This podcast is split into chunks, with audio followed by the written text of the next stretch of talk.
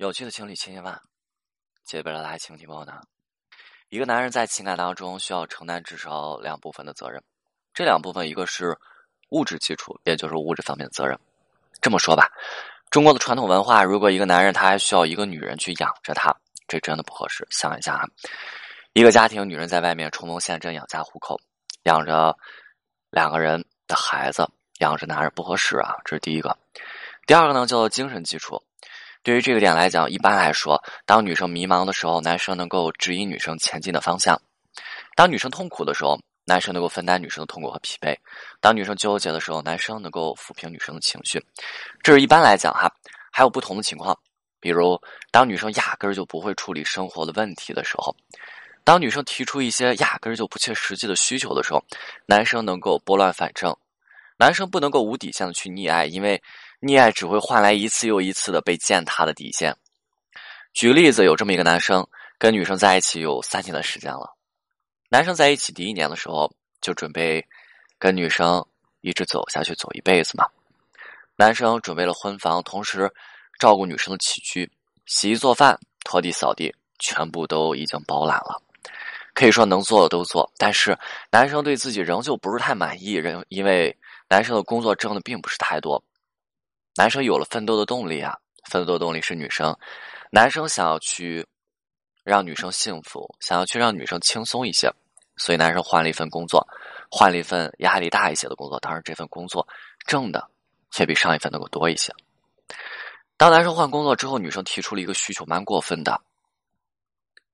你看一下现在的情况，就是两个人现在都没有在自己的老家，而是在中间的一个城市一起去打拼。女生是这么说的哈，女生说，怕以后两个人吵架没有地方去，所以希望男生给女生呢在女生的老家买一套房子。为什么呀？因为也有一个原因，希望以后啊女生对自己的父母有归属感，所以希望买在父母的旁边。这是什么歪理？吵架为什么会没地方去？吵架为什么就要离开男生，就要撇下男生自己跑了呢？那为什么不能够在两个人当下拼搏的城市去买一套房，再买一套房，就非得去跑到老家这么远，就非得让男生去找着吗？甚至找都找不见吗？但是男生就是爱女生，男生表示说没问题啊。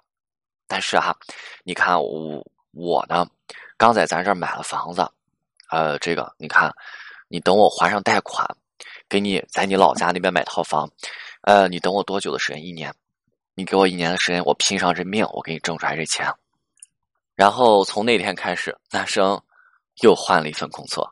这份工作，男生一个星期是一天都不休的，全年都在工作，从早上六点到晚上十点。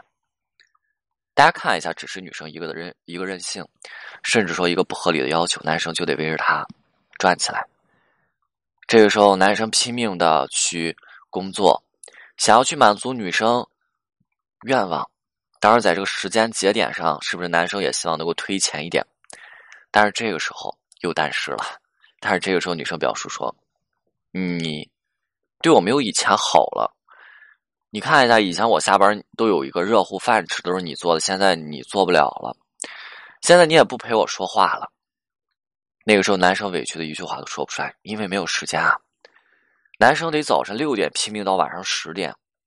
他想要去完成女生的梦想，而且之前工作稍微能够权衡各个方面，能够兼顾女生的时候，那个时候女生一直在吵：“你快一点，你快一点！”不断的去跟男生吵。最后，男生选择的是以沉默的方式进行包容。